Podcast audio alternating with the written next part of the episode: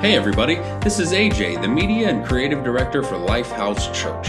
We are so glad you are checking out our most recent message, and we hope it encourages you, challenges you, and most of all, inspires you to go show the world they are loved and highly valued. Enjoy the message. Good morning. Boy, it is good to see everybody here. We've enjoyed being here the last couple of days. How many of you were in the marriage conference? Yeah, a lot of you. The happy ones were in the marriage conference, so so they like that last session the best. So, uh, hey, today I want to talk to you. I'm good. I may need water. If I start being dry, throw me up some. Okay. All right. I want to talk to you about what a lot of pastors are hesitant to talk to you about. I want to talk to you about giving. Is that all right?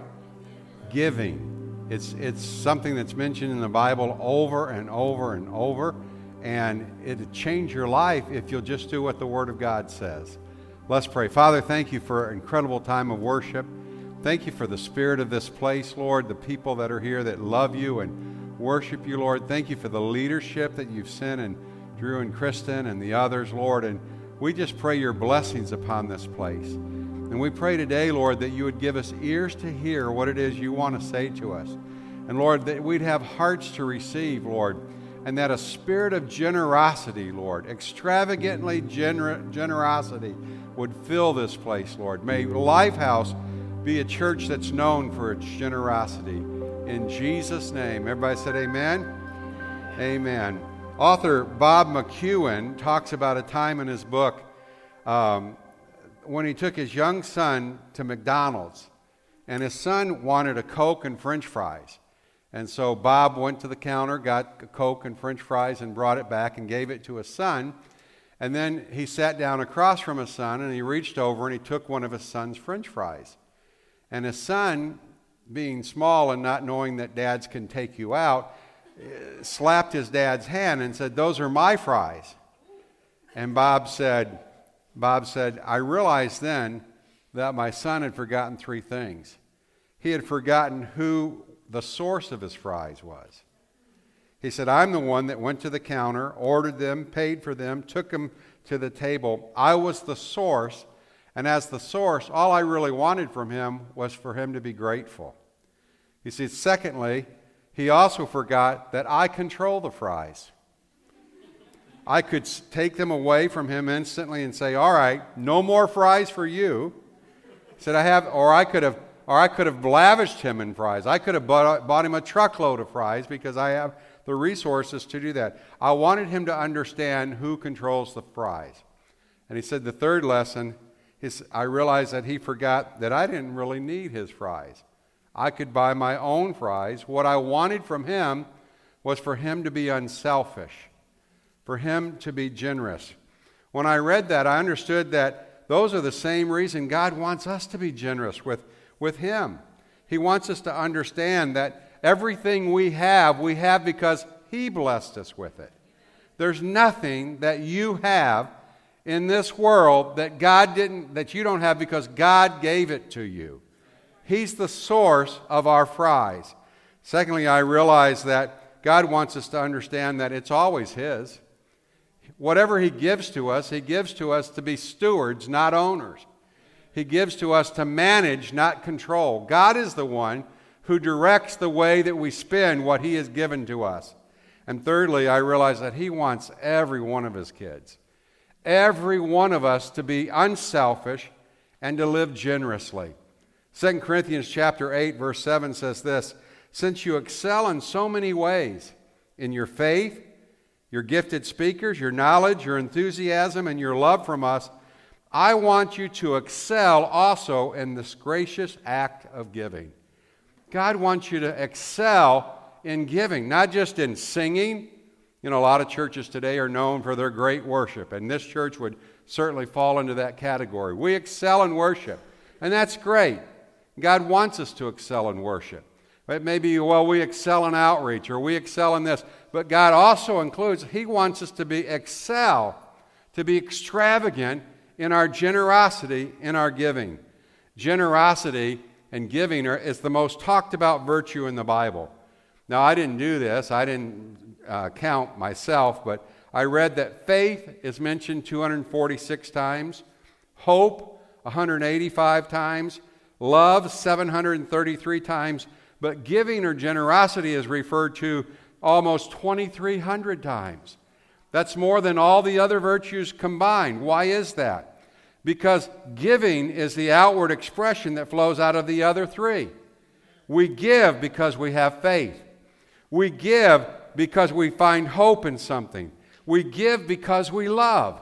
Karl Menninger, the founder of the Menninger Health Clinics, said that, that giving and generosity is the foundation of good mental health.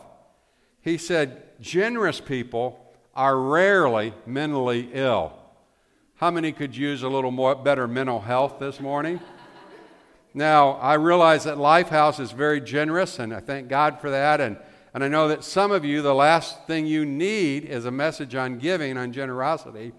But today, in the interest of the mental health of those generous people, the ones that you're sitting next to that need some mental health, I'm going to talk on giving. Is that all right? I want to talk about six reasons why I love to give. Six reasons why I love to give. Number one, giving reflects God's character in my life. Giving, you're never more like the Lord than when you're giving. It is God's nature to give. Giving defines who God is. In James chapter 1 verse 5, it says God gives to all generously and ungrudgingly. In John 3:16, anybody ever heard of that verse? John 3:16, for God so loved the world that he sang a worship song. For God so loved the world that he put it on a sign in his front yard. For God so loved the world that, that he gave. Everybody said gave. God so loved the world that he gave his one and only Son so that everyone who believes in him will not perish but have eternal life. 1 John 4 8 says, But anyone who does not love does not know God, for God is love. The Bible says that God is love. And the fruit of love is always giving. For God so loved that He. Oh, come on now. For God so loved that. You did better for Drew. I'm feeling a little left out here. All right, let's try it again. For God so loved that He. That He gave. God's love was not a mushy, mumbo jumbo love filled with words, but not backed with actions. Great lovers are great givers. The old saying is true you can, you can give without loving, but you can't love without giving. When Nancy and I first fell in love 100 years ago, I couldn't keep money in my pocket. I remember one time, this was, this was not the wisest decision that I ever made, but we were, we were in a traveling ministry and, and we were living by faith. And anytime you say, hear somebody say they were living by faith, what that means is we ain't got no money, and um, we're hoping that you'll help us, is what that really means. But, but we didn't have any money. We, I mean, I had $200 to my name. That's total. I mean, that's savings, that was assets, that was everything. And uh, we were, we'd gone into a jewelry store and we were looking at jewelry. She was hoping for a ring, and I wasn't quite there yet. But um, um, she, we found, she found this heart shaped necklace. And she loves hearts and she loves gold. And, uh, and we looked at it and it was $200. And I go, Well, do you want me to get that for you? Oh, you could never. No, we don't, you don't have that. No, we can't do that. And so we left and I took her back to her house and I went right back there and I gave everything I had for that necklace. Eh, why? Because I loved her. And when you love someone, you give. She doesn't even know where that necklace is now. I'm a little bit bitter about it, right? But, but uh, pray for my attitude, okay? she says, I know where it is, but she hadn't worn it for a while. But, uh, Ephesians 5 1 says this Be imitators of God. Be imitators of God. That's our assignment, to be an imitator of God. Therefore, as dearly loved children, live a life of love, just as Christ loved us and gave. Just as Christ loved us and gave himself up for us as a fragrant offering and a sacrifice to God. Romans chapter 8, verse 32 says this He who did not spare his own son, but gave. You notice how often the Bible ties love and giving together. He, he loved us and he gave himself up for us. How will he not freely give us all things? Do you know that God gives us everything? Think of what he's given you. He's given you eternal life, he's given you forgiveness. He's given you His Holy Spirit. He's given you spiritual gifts to equip you for ministry to live uh, for, and, and a power to live by. He's given us a peace and a joy to live with. He's given us our health. Everything we have comes from God. He loves to give to his kids. I love this verse in Psalm 68 19. Bless the Lord who daily loads us with his benefits. God daily loads us with his benefits because he loves us. Giving reflects God's character. You're never more like God than when you're giving. Number two, giving and generosity increases my intimacy with God. The more I give, the closer I become to God. Matthew 6:21 said it this way, "Your heart will be where your treasure is." Your heart will be where your treasure is. Where's your heart today? I can tell you where it is. It's wherever you put your money. If your money's in the stock market, that's where your heart is. Have you ever seen someone that's heavily invested in the stock market? They can't wait to get, you know, a report from what the Dow Jones did today. They can't wait to read Forbes or some other magazine because that's where their heart is. Some of you, your heart is tied up in a motorcycle. And that's all you can think about. You work and you think, I just want to get home, not to see the wife and the kids, but to see my motorcycle. If that's you, you should have been at the marriage retreat. Some of you ladies, all you can think about is that pair of shoes that you want. And you think about it and you long for it and you post pictures of it on the refrigerator in the bathroom mirror, giving your husband hints. Unless you're Drew and Kristen, then it's Drew that wants that new pair of shoes.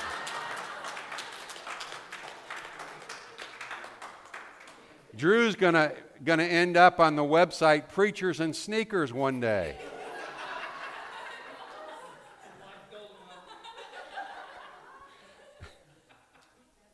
The Bible teaches us that our life is like, a, that our money is like a magnet. Wherever we put it, it pulls on our hearts. If I give my money to the Lord, then I'm drawn closer to Him. Now, the truth is, God doesn't need our money. He doesn't even want our money. He has all the french fries He wants. What He wants is our heart. He wants our heart, and where our treasure is, that's where our heart is. Giving is an act of worship. Giving puts meat behind our words. It's one thing to talk about our commitment to the Lord, and another to back it up with our resources. Our money represents our lives, so when we give to the Lord, we're literally giving Him a part of ourselves. Kristen showed me at, at the end of the marriage retreat a, a, a text that Drew had sent her back in college. And Drew, you know, he's pretty amazing with words. He's very gifted. And and uh, he had written this eloquent thing about how he loved her and he would climb the highest mountain, swim the uh, widest ocean, dive to the depth of the deepest sea, just to be with her. And, you know, she's feeling pretty good about that. But then he added, P.S., I'll meet you in the lobby if it doesn't rain this afternoon. A lot of people are like that. This side's a little slow, but they finally got that. So we thank God for that. so, you know, it's easier to sing about our commitment than it is to demonstrate our commitment. Sometimes I love the songs that we sing, I love the worship uh, songs that are being written today. They mean so much to me in the morning when I'm getting ready, uh, shaving and brushing my teeth and stuff, I say, Alexa, play worship music. And this morning, they always put on some really neat stuff, but this morning they were playing disco worship. I, I couldn't understand a word. I don't know where. I thought it was demon possessed or something. But uh, I, I got. I even went so far as to say, Alexa, play country gospel. Uh, that's how desperate I was. But. But we'll sing songs like, Lord, I give you my heart, I give you my soul, I give you my everything. And then the offering bucket passes by, and we don't put a dollar in. It's one thing to sing, and it's another thing to demonstrate. we've got to understand giving reflects God's character in my life, and giving increases my intimacy with God.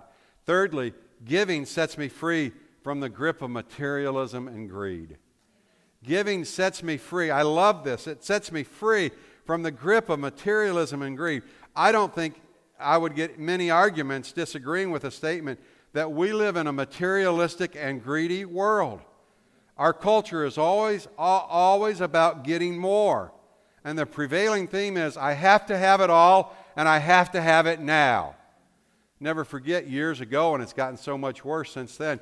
Nancy and I were pastoring in Ohio, and we'd gone into Toledo and to the waterfront. They had a, a tourist thing down there and all kinds of shops. And my favorite shop was right out in the middle. It was the fudge shop.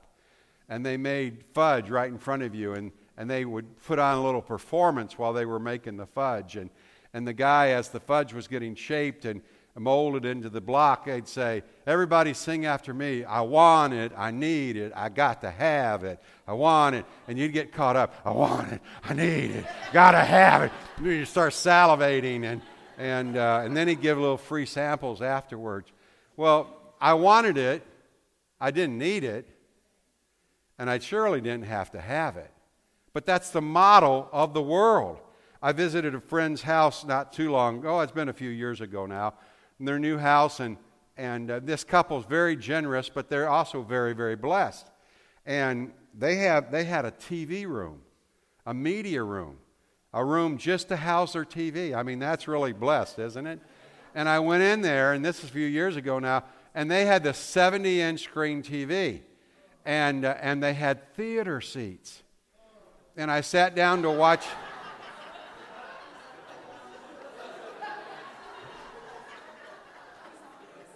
Never have to wonder where Carlos is. and I sat down in that leather, and it was soft. And it reached its leathery arms around me and held me close. And I watched the football game in, I watched the Vols lose on a 70 inch screen. And, and I started feeling bad for myself. And I went home and I looked at that stupid 42 inch screen and that lumpy old recliner with imitation leather. And I made up my mind that I was not going to get caught up in the materialism and the greed of the world. And I determined right then that that year we would give the most to missions that we would ever give. And why? Because I don't want to be caught up in the spirit of the world. I want to be caught up in the spirit of the kingdom. Matthew chapter 6, verse 24 says, You can't worship two gods at once. Loving one God, you'll end up hating the other. Adoration of one feels contempt for the other. You can't, everybody say can't. You can't worship God and money both. As believers, we need to break free from the lie that says our net worth and our self worth is the same thing. It's not. It's not. You are not successful if you have things.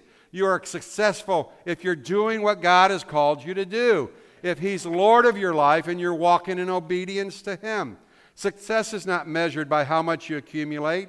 The media bombards us with the message that we have to have it all, spend it all, get it all, achieve all, do it all. We've bought into the line that says, He who dies with the most toys wins. But the truth is, he who dies with the most toys still dies. And what happens then? Every time we give, we're making a statement that says, I'm not going to be bound by the values of this world, but by the values of the kingdom. Some people get mad when you preach on giving because giving strikes at the heart of selfishness. And at some point in our lives, we have to answer the question Am I going to live my life for myself or for God and others? And I, am I going to be a giver or a miser, a giver or a taker? We're just a steward of the incredible blessings that God has provided for our lives. That's why God asked for one day in seven, for the top 10% off everything we have. 1 Timothy 6 says this Command those who are rich in this present world not to be arrogant. How many agree with that? You don't want to go around a bunch of stuck up people not to be arrogant, nor to put their hope in wealth, which is so uncertain, but to put their hope in God, who richly provides us with everything for our enjoyment. Command them to do good, to be rich in good deeds, and to be generous and willing to share. In this way, they will lay up treasure for themselves as a firm foundation for the coming age, so that they may take hold of the life that is really life. Notice that God says He will provide us with everything for our enjoyment. But the only way we can truly enjoy His blessings is by breaking the grip of materialism in our life. Now, is having a 70 inch TV wrong? No. But if the 70 inch TV has you, yes. Is it wrong to have a motorcycle? Yes. No, I don't. I'm not a motorcycle rider, so I, I don't care. It's not about what you have, it's about what has you. That's what it's about. Giving reflects God's character in my life, increases my intimacy with God, and breaks the grip of materialism and greed. And fourthly, giving builds my faith. Giving builds my faith. 2 Corinthians 9:13 in the Phillips version says this, your giving proves the reality of your faith.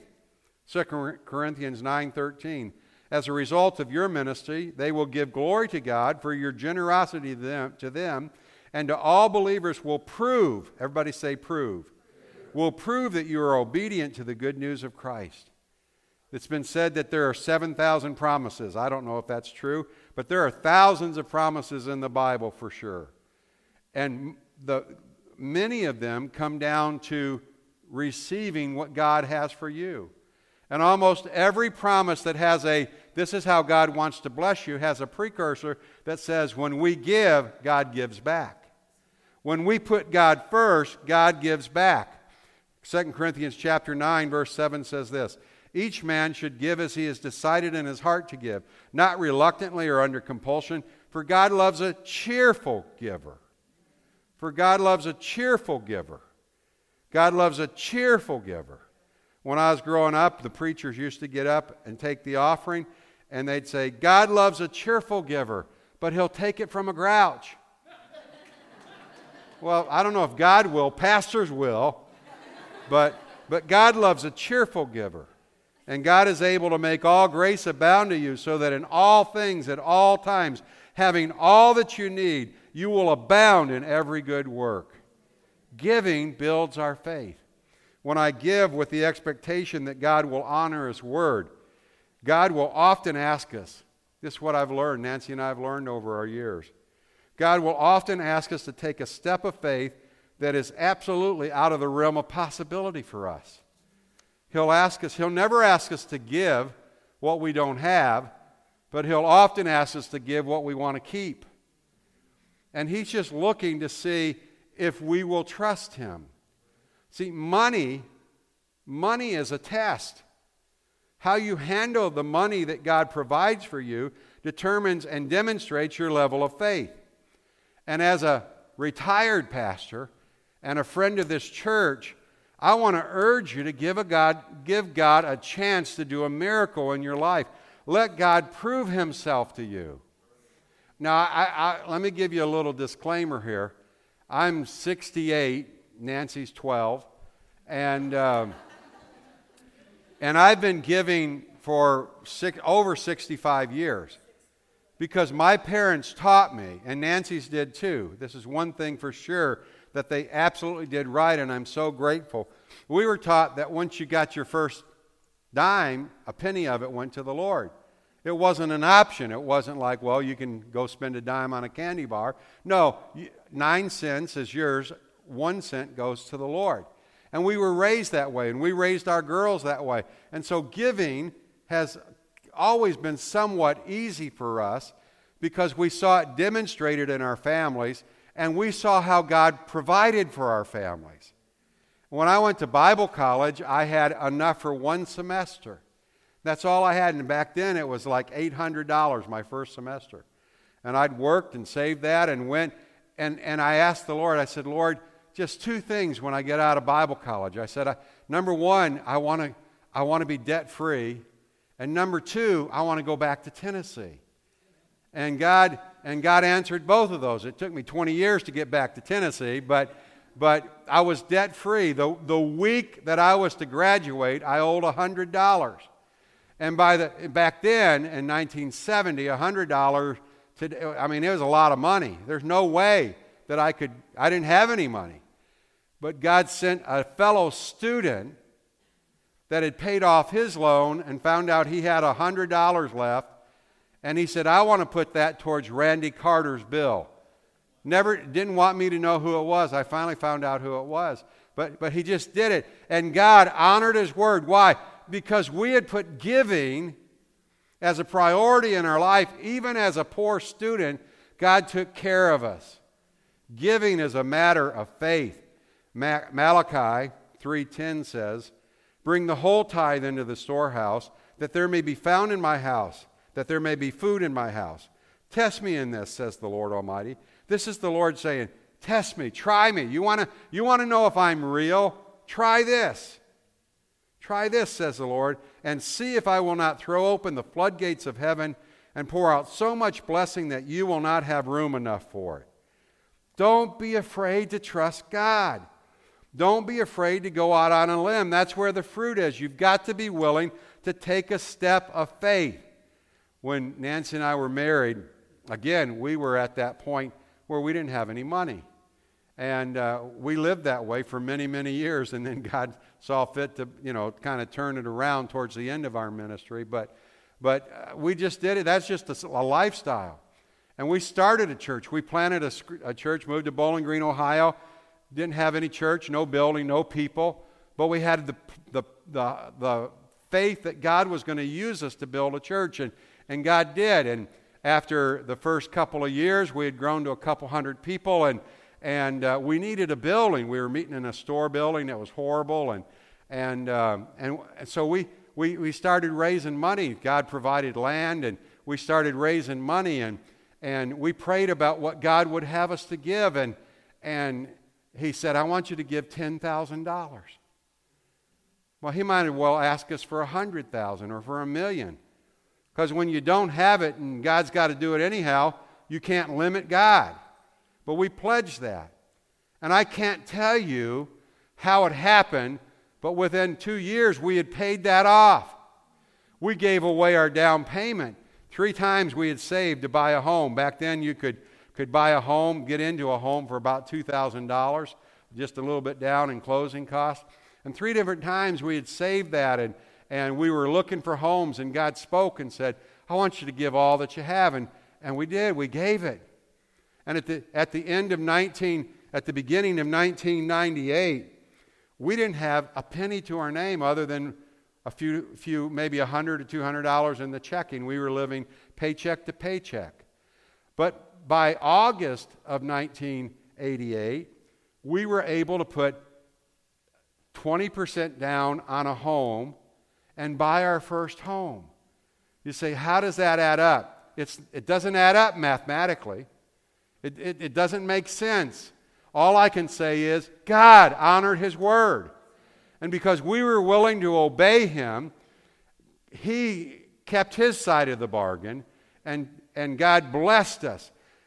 I've learned that there are two kinds of givers those who give by reason and those who give by revelation. Reason, revelation giving takes faith. Revelation giving waits on God and says, Lord, I know that the starting point is 10%. You've already told us that. But Lord, what would you have me give this year? And you hear from God and you trust the word that you hear from God and you give out of that. Reasoning giving is based on a budget. We look at our budget and says, well, at the end of our budget we have this and that's what we'll give to God. When, when I started in ministry, right out of Bible college in 1974, I went to St. Joe, Missouri as a youth pastor, and my pay package was $75 a week. That was a long time ago, but that still wasn't much. And oh, they also gave me a roach infested room and, uh, and a house next to the church to live in. And those roaches kind of became my friends. It was pretty lonely time. But, but I figured my budget, and my budget, my bare bones budget, that was not clothes or anything like that, but just the bare bone budget was 8250 a week. I was 750 a week. I was 10% short. And I prayed and I said, Lord, what do you want me to do? That hadn't figured the tithe or anything. And, and the Lord said, I want you to trust me and give 20% instead of 10%. I said, Lord, I'm already 750. That'll make me 15 short. He said, I want you to trust me. And I did it, and I stepped out in faith, and I did it. And I can't tell you how, but I never missed a payment. I never, I never went hungry. I, I always had clothes when the others would wear out. God took care of me. Why? Because I trusted Him. You've got to remember the source of your fries. Revelation giving takes faith. When we built the building in, in uh, Jackson, we moved to Jackson in 19, um, 1993, and the church grew and we outgrew the building that we were in. We had the ugliest building in the Assemblies of God. It was um, a geodesic dome, you know what those look like, next to a octagon with a rectangle on them. We were the geometric church. and uh, people used to make fun of us. They said, That's, I go to the church where the wart sat down next to the stop sign. And uh, Maury Davis at our dedication of the new building said, You've moved from the pimple to the temple. Um, it was bad. And, and we had grown and we needed a building. And we stepped out in faith and we challenged the people to give. And again, we prayed. And we said, Lord, what do you want us to give? And this time he asked us to give 50,000. We didn't have 50,000, but what we had was a history of God honoring his word. And so we stepped out on the basis that he honors his word and we made that pledge. Why did we do that? Number one, because we wanted to keep growing in our walk with the Lord. We didn't want to get stuck at $10,000 faith. And if you're given the same thing today that you were 10 years ago, Maybe you're stuck. Maybe it's time God, you say, Well, I haven't got a raise. Well, give God something and let God bless that. Grow in your faith, grow in your obedience. Number two, we never wanted to ask the people of the church to sacrifice more than we were willing to sacrifice. And number three, Nancy and I knew that we couldn't outgive God. And I still to this day cannot tell you how that happened, but it happened. And not just 50,000, but over that. How did God do that? I don't know because I ain't God. God's God and He's beyond our understanding at times, but if He says He's going to do something, He will do it. 2 Corinthians chapter 9, verse 10 says this Now he who supplies seed to the sower and bread for food will also supply and increase your store of seed and will incur, enlarge the harvest of your righteousness. You will be made rich in every way so that you can be generous on every occasion. And through us, your generosity will result in thanksgiving to God. I firmly believe if you have the desire to give and are determined to step out in faith, God will make it possible. But you've got to have the faith to trust Him. Number five, giving is an investment in my future. 1 Timothy 6 17 and 19. Command those who are rich in this present world not to be arrogant. We read that. Let's go down uh, a little further, and it says, In this way, they will lay up treasure for themselves as a firm foundation for the coming age, so that they may not take, so that they may take hold of the life that is truly life. 1 Timothy 6:19 in the Living Bible. By doing this, they will be storing up real treasure for themselves in heaven. It is the only safe investment for eternity and they will be living a fruitful Christian life down here as well. Giving is an investment in my future. I can testify to that. Ecclesiastes 11:1 Give generously, for your gifts will return to you later. Luke 6:38 Give and it will be given to you. A good measure, pressed down, shaken together and running over will be poured into your lap. For the measure you use it will be measured to you. I can testify. Nancy and I retired 15 months ago. One of the things that we, like almost everybody else, wondered was how will we live in retirement? We had saved, we hadn't invested well, but we had saved well. And, um, and towards the last couple of years, we'd gotten some good advice and, and had started investing well. But we knew that compared to what we were normally living on, what we were going to be living on was not going to be easy. But we also knew that God was faithful. And so I stand here today and say, in the middle of a pandemic, when things have been tighter and tougher for most people than ever, we haven't had to draw on our retirement one single time. God took care of us. God opened doors that we never would have imagined could possibly be open for us. And we didn't have to touch. We have more in retirement today than we did 15 months ago when we retired. Why? Because for 40, 50 years we have been sowing, and now we're reaping what we've sowed over the years. You say, Are you bragging? No. Yes, I am. On God. Not on us, but on God. Proverbs 3 9 and 10 says, Honor the Lord with the first fruits of your crops. Then your barns will be filled to overflowing, and your uh, vats will brim with new wine. A king invited all of his subjects to his palace for a feast. But the invitation had a hidden purpose. The, the moat around the palace had dried up due to a recent drought.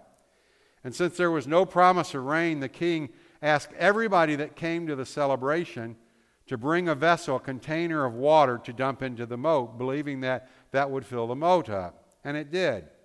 At the end of the party, the king said, I want to thank you for coming, and I also want to bless you for coming. So I've opened up the treasures of my kingdom all the gold, all the jewels, all the fine things.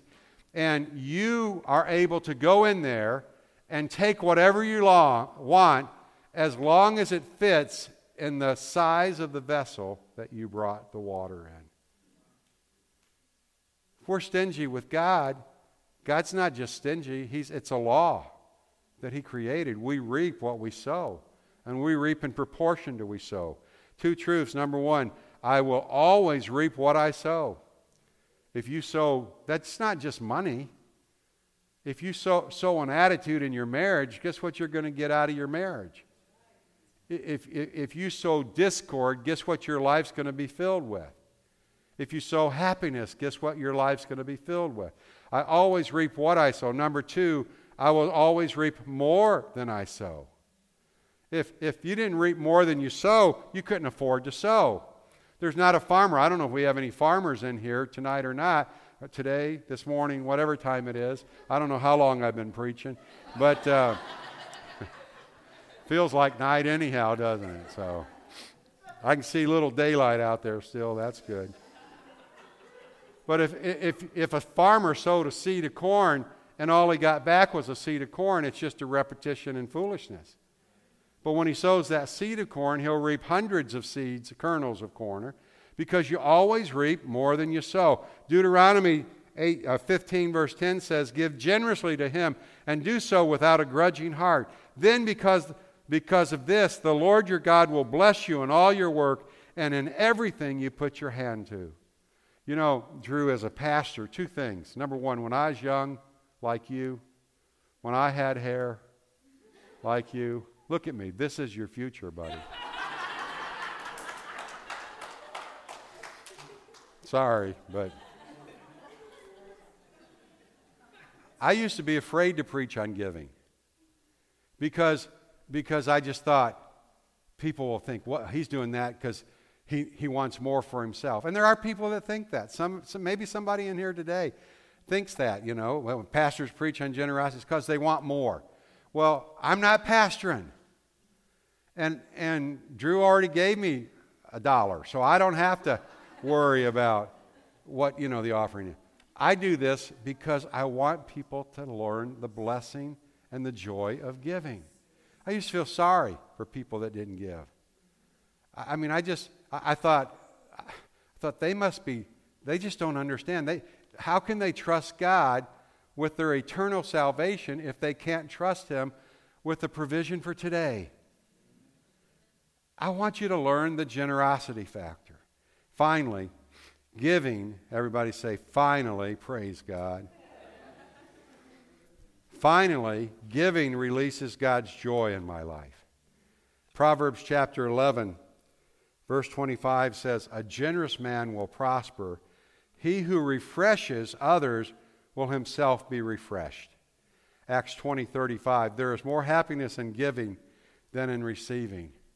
I'm telling you, when I was growing up, some of the things I heard when I was growing up, when I began pastoring, they, I, I shared some of them because that's what I thought preachers did, but they didn't make any sense. One of them was the preachers would get up and say, Give, give till it hurts. And I'm going, That's not motivating.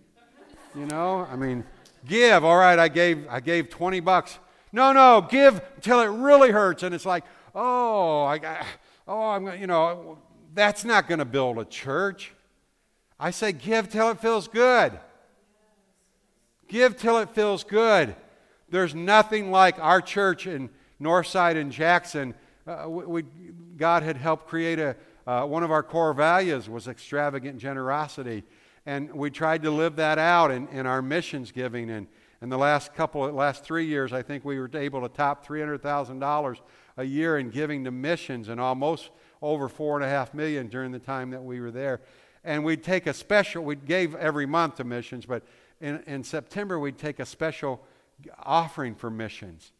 And the last year we set a goal of $70,000 cash at the end of the missions conference. And, and it was a big stretch of faith, but we believed and, and, and the Lord challenged us. I said, Lord, I want my last missions offering as pastor to be the biggest one, but you're going to have to provide. And he did. And I was able to give the largest gift that we've ever given at one time. And when the offering was counted, came to $106,000. Yeah, I, that's worth a praise to the Lord. And I can't tell you, at that night, we, we always ended our missions week with a celebration banquet.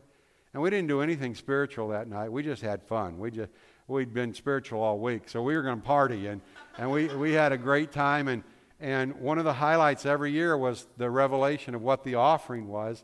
And, and, and when we stood up, and I teased him a little bit because I, I said, the new pastor, the one that had followed me, we worked together for about three months, and he actually took the offering that day. And he said, What do I do? What's, what story should I tell? I said, You don't have to do anything. People have prayed, they've sought God, they've been trained. You just say, We're going to receive the offering and people were excited to give and the offering was like 67,000 and I told him and he was all excited. And uh, but what he didn't know and I didn't tell him until that night he found it out when everybody else found it 25,000 had already been given. And so we announced the 67 people got excited announced that extra. And then that night another 4 or 5,000 had come in. And it just kept getting building more and more excitement. And when the total came out there was joy. God had filled our hearts with joy. Don't give till it hurts, give till it feels good. First Chronicles, last verse, two verses. First Chronicles 29, 16 18. O Lord our God, as for all this abundance that we have provided for building you a temple for your holy name, it comes from your hand, and all of it belongs to you. I know, my God, that you test the heart and are pleased with integrity. All these things have I given willingly and with honest intent. And now I have seen with joy how willingly your people who are here have given to you. O Lord, God of our fathers, Abraham, Isaac, and Israel, keep this desire in the hearts of your people forever and keep their hearts loyal to you. Did you notice how many times the word joy was used? Because there's no greater sense of joy than to give. Say, you mean when you're letting go of something? Yeah, because when you're letting go, you know that you're re- preparing yourself to receive. Lifehouse, I can't challenge you enough to give and to be generous and to pray and to say, Lord, see, I, I do know this. This church is growing. That's obvious. You know, I mean, to have this type of a turnout when COVID's still going on is really exciting. There's a sense of, of um, Every time we come, we're just blessed to be here. And there's going to come some time, because of God's blessing, that you're going to have to demonstrate some faith. God's going to call this church to a greater commitment to missions than He's ever called it before. He's going to ask you to give more to missions.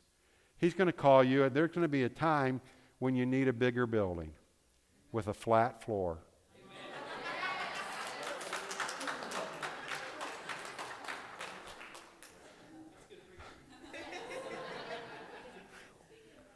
We should sing Climb, Climb Up Sunshine Mountain.